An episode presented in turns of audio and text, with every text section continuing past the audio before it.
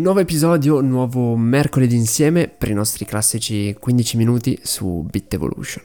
Bentornati a tutti quelli che mi conoscono e benvenuto a chi invece capita per la prima volta su, qui su Bit Evolution. In realtà probabilmente tu che adesso mi ascolti hai già ascoltato i primi episodi, visto che mi fa piacere notare che la maggior parte dei nuovi ascoltatori, complice magari la nomenclatura ovviamente degli episodi, anche se arriva con il link specifico di una puntata, poi però vuole ascoltare dalla numero uno ovviamente. Il che mi fa un enorme piacere, ma sono anche sicuro che i miei primi episodi sono molto più uh, un esperimento che un vero e proprio podcast ma siamo qui per migliorare e per farlo sono sempre contento di ricevere moltissimi feedback anche ad esempio su bitevolution.mn.co. Forse sono un po' lungo, quindi partiamo subito con la nostra sigla. Welcome on board on Bit Evolution. Proprio l'altro giorno ho deciso di acquistare un po' di azioni per un valore di 200 euro di una compagnia crociera quotata sul Standard Poor's 500, la borsa americana. Al di là della natura e dei motivi dietro la mia scelta, questa operazione è un'operazione che è accessibile a tutte le persone del mondo e mi rende completamente partecipe di tutti i movimenti finanziari della società. Perdite, speriamo guadagni, ma soprattutto anche dividendi. Facciamo l'esempio poi che questa compagnia, come in realtà molte aziende di questo settore, sia registrata in America, dove è quotata, dove paga le tasse, ma che la sua flotta di navi invece è registrata in qualche paradiso fiscale, come ad esempio Panama. Questo chiaramente per pagare molte meno tasse e quindi incrementare i propri profitti, di conseguenza anche i miei, invece che poi distribuirli alla pubblica amministrazione americana molto deludente, forse al limite del legale, ma facciamo addirittura un'altra di supposizione. Supponiamo che questa società di crociere abbia un contratto con un'azienda petrolifera per caricare su ogni sua nave un po' di barili di rifiuti da quindi scaricare in mare. Chiaramente è un'attività illegale che porta però enormi introiti all'azienda in termini di equity, di denaro, di cash.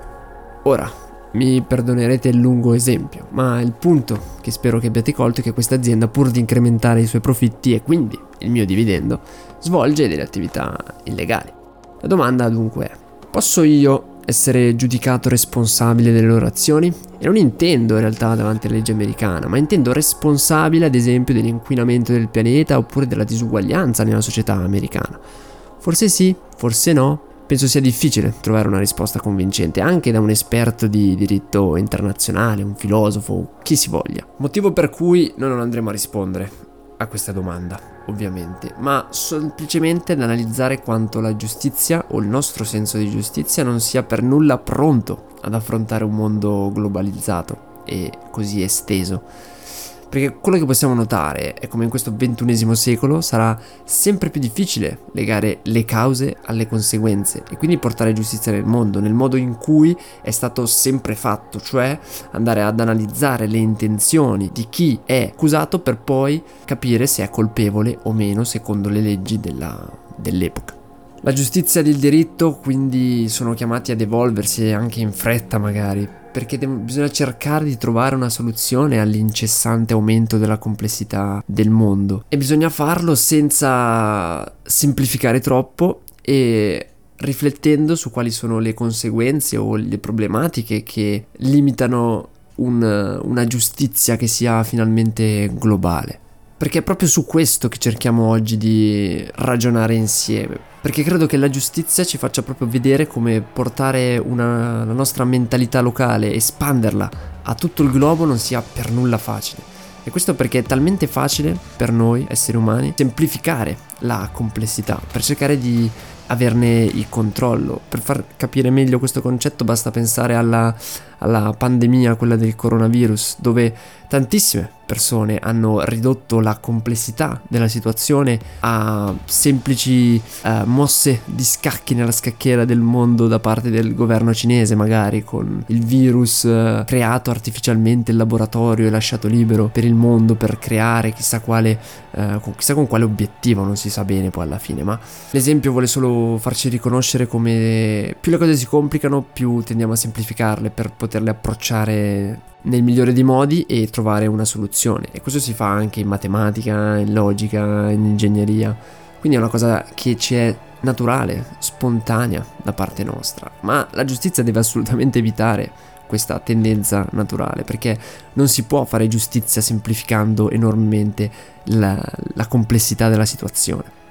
Un altro enorme freno, tra l'altro, è la nostra incapacità di comprendere appieno ciò che è estremamente distante da noi e ce lo dimostra ancora una volta la giustizia, perché pensate a espandere il nostro sistema giudiziario a tutto il mondo. Siamo sicuri che tutti saranno d'accordo con il nostro senso di giustizia e con il nostro intendo dell'Italia o comunque dell'Europa o facciamo finta anche degli occidentali. Comunque siamo sicuri che le nostre pene date ai nostri condannati, come anche ciò che ci viene dato dopo come giustizia per un torto subito, vada bene per tutte le persone, come ad esempio un abitante maori? Perché qual è il senso di giustizia di queste persone lontane da noi? Non si sa, non lo sappiamo. E questo ci sottolinea ancora una volta la nostra ignoranza nei confronti di chi non fa parte della nostra, della nostra quotidianità. E per chiudere in bellezza dobbiamo anche ricordarci che quando le cose si complicano, alla fine le storie hanno sempre la meglio.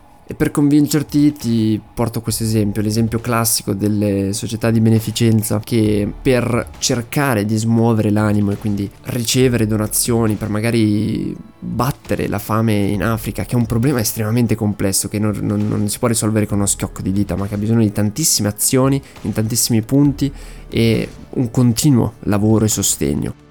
Ecco che per risolvere questo grosso problema complesso non vengono proposti documenti o incredibili statistiche o numeri, ma viene proposta molto semplicemente una storia, una storia toccante di un piccolo bambino ed ecco che questo è l'unico modo con cui si riesce a far comprendere alle persone qualcosa di estremamente complesso come la fame nel mondo e in Africa in questo caso particolare.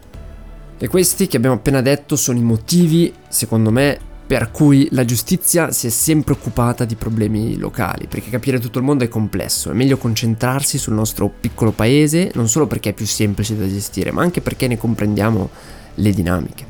Affrontare però la giustizia in maniera locale è chiaramente un punto critico enorme, in un mondo dove le tecnologie ed il digitale hanno cancellato completamente i confini fisici e quindi permettono di fare danni e di violare leggi anche senza mettere un solo piede nella nazione presa di mira. Perché quando i confini cadono, allora ecco che è difficile cercare e punire e controllare senza avere una visione completa del sistema. Perché certamente anche oggi si coopera per mettere a punto delle strategie che permettono comunque di garantire un minimo di sicurezza, ma il costo di questa cooperazione è molto alto, perciò gli attacchi, tutte le problematiche che hanno scarsa rilevanza, scarso valore e quindi ci colpiscono noi direttamente, noi singoli individui, singoli cittadini, tutte queste problematiche non, non hanno valore, quindi non, non, vale la pena perseguire questi, questi attaccanti e quindi tutto viene lasciato andare. La cooperazione internazionale serve per grosse problematiche come il traffico di droga o il, il movimento di grossi capitali.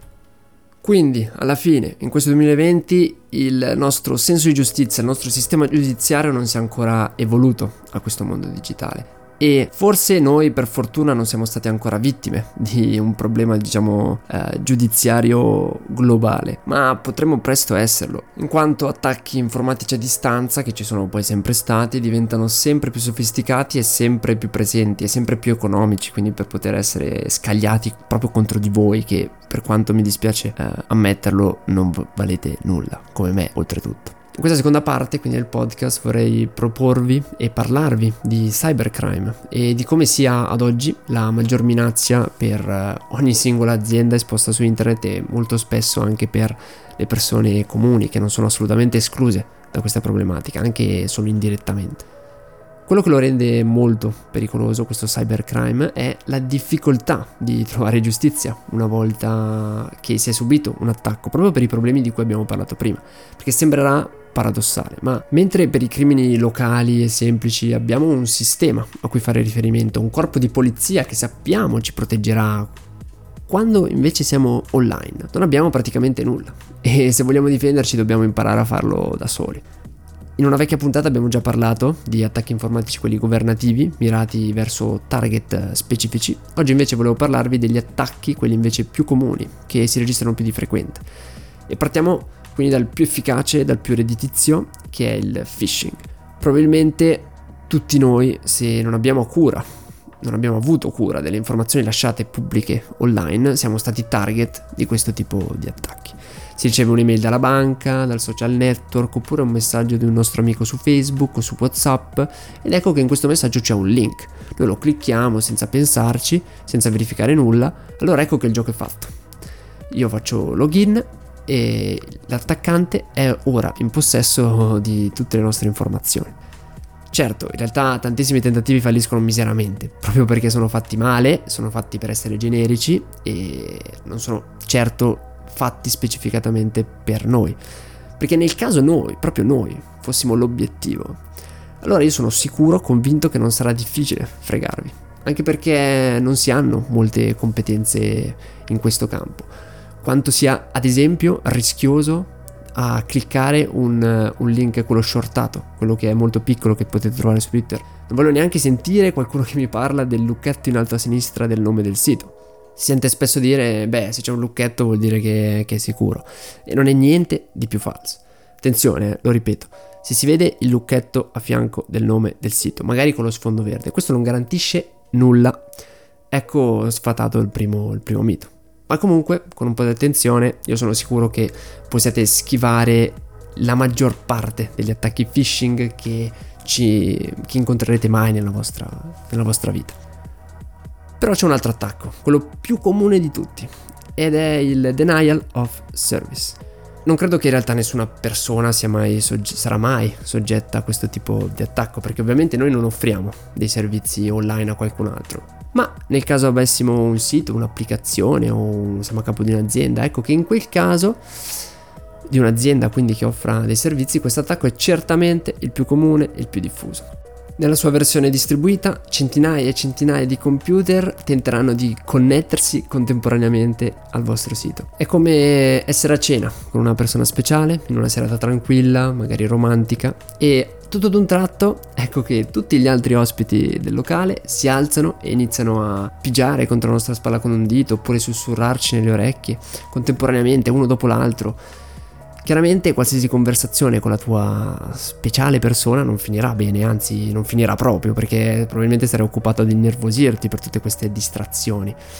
Ed ecco che per un sito, per un'applicazione, per un'azienda può succedere esattamente questo. Ed è molto critico perché si rischiano di perdere clienti che chiaramente sono ignari di quello che sta succedendo. Online, pensate di essere su un sito, chiaramente non, nessuno è in grado di capire quante persone sono collegate con noi in questo istante contemporaneamente. Se avete poi curiosità di entrare nel dettaglio di tutti questi attacchi, beh, io vi aspetto come sempre nella community online, ma per chiudere l'episodio vorrei concentrarmi su come, quindi, avere giustizia quando si subiscono questi attacchi. Se ne siete stati vittima, allora sapete che è molto difficile che vedrete mai qualcuno andare in prigione o pagare anche solo una multa per quello che vi ha fatto. Sicuramente non lo vedrete mai in faccia in tribunale e molto probabilmente questa causa verrà presto archiviata. Ecco che con questi tipi di violenze nei nostri confronti vediamo crollare il senso di giustizia che ci è sempre stato a fianco e garantito da uno Stato che sfortunatamente non, non può più proteggerci in un mondo senza confini, verso il quale però stiamo comunque andando da un lato, ma siamo anche resti a seguire dall'altro. A tutto questo poi si aggiunge anche il fatto che non è per nulla facile localizzare la persona malvagia dietro questo attacco, che sembra un controsenso visto che in una delle precedenti puntate o comunque dalla vostra esperienza sappiamo che su internet ogni persona che si collega è comunque identificata da un indirizzo e quindi dovrebbe essere in realtà molto facile scoprire il colpevole, ma per fortuna o per sfortuna, dipende da come lo, lo, volete, lo volete guardare, non è così. Prima di tutto eh, non è vero che ogni persona ha un indirizzo, ma bensì ogni dispositivo ha un indirizzo e quindi si potrebbe pensare che allora sia ancora più semplice, so addirittura da che dispositivo ti sei collegato. Ma in realtà non è così perché poi c'è un legame, che è quello dispositivo persona, che è legato al tempo. Ovviamente chi stava usando quel dispositivo in quel momento è tutto da dimostrare ed è estremamente difensibile, per non parlare della miriade di tecniche informatiche e criptografiche che ci permettono di nasconderci online. Non è difficile, per esempio, cambiare il proprio indirizzo, come non è difficile mentire sull'indirizzo del mittente di una lettera qualsiasi che spediamo in posta. Tra l'altro, se siamo vittima di un attacco DOS, abbiamo, di cui abbiamo parlato poco fa, Questo necessita, come abbiamo detto, di un numero enorme di dispositivi e chiaramente sarebbe un errore andare a rintracciare tutti questi dispositivi coinvolti, perché molto probabilmente sono telecamere, sensori, magari addirittura il vostro computer di casa, ma voi che ne siete proprietari non ne siete assolutamente a conoscenza del comportamento del vostro amato dispositivo. Loro in questo caso probabilmente fanno parte di una botnet, che è un nome abbastanza famoso, che se non conoscete però vi aspetto su bitevolution.mn.co per scoprirne di più. Questo perché il nostro tempo su Bitevolution è terminato e quindi io vi aspetto alla prossima puntata, sperando che riusciate a fare vostro il nocciolo di questo episodio. Il nostro senso di giustizia, che si basa sulla nostra interpretazione della realtà, non è, non è più credibile, non è più funzionante in un ventunesimo secolo e questo ci espone a dei possibili rischi che dobbiamo comprendere e capire. Alla prossima.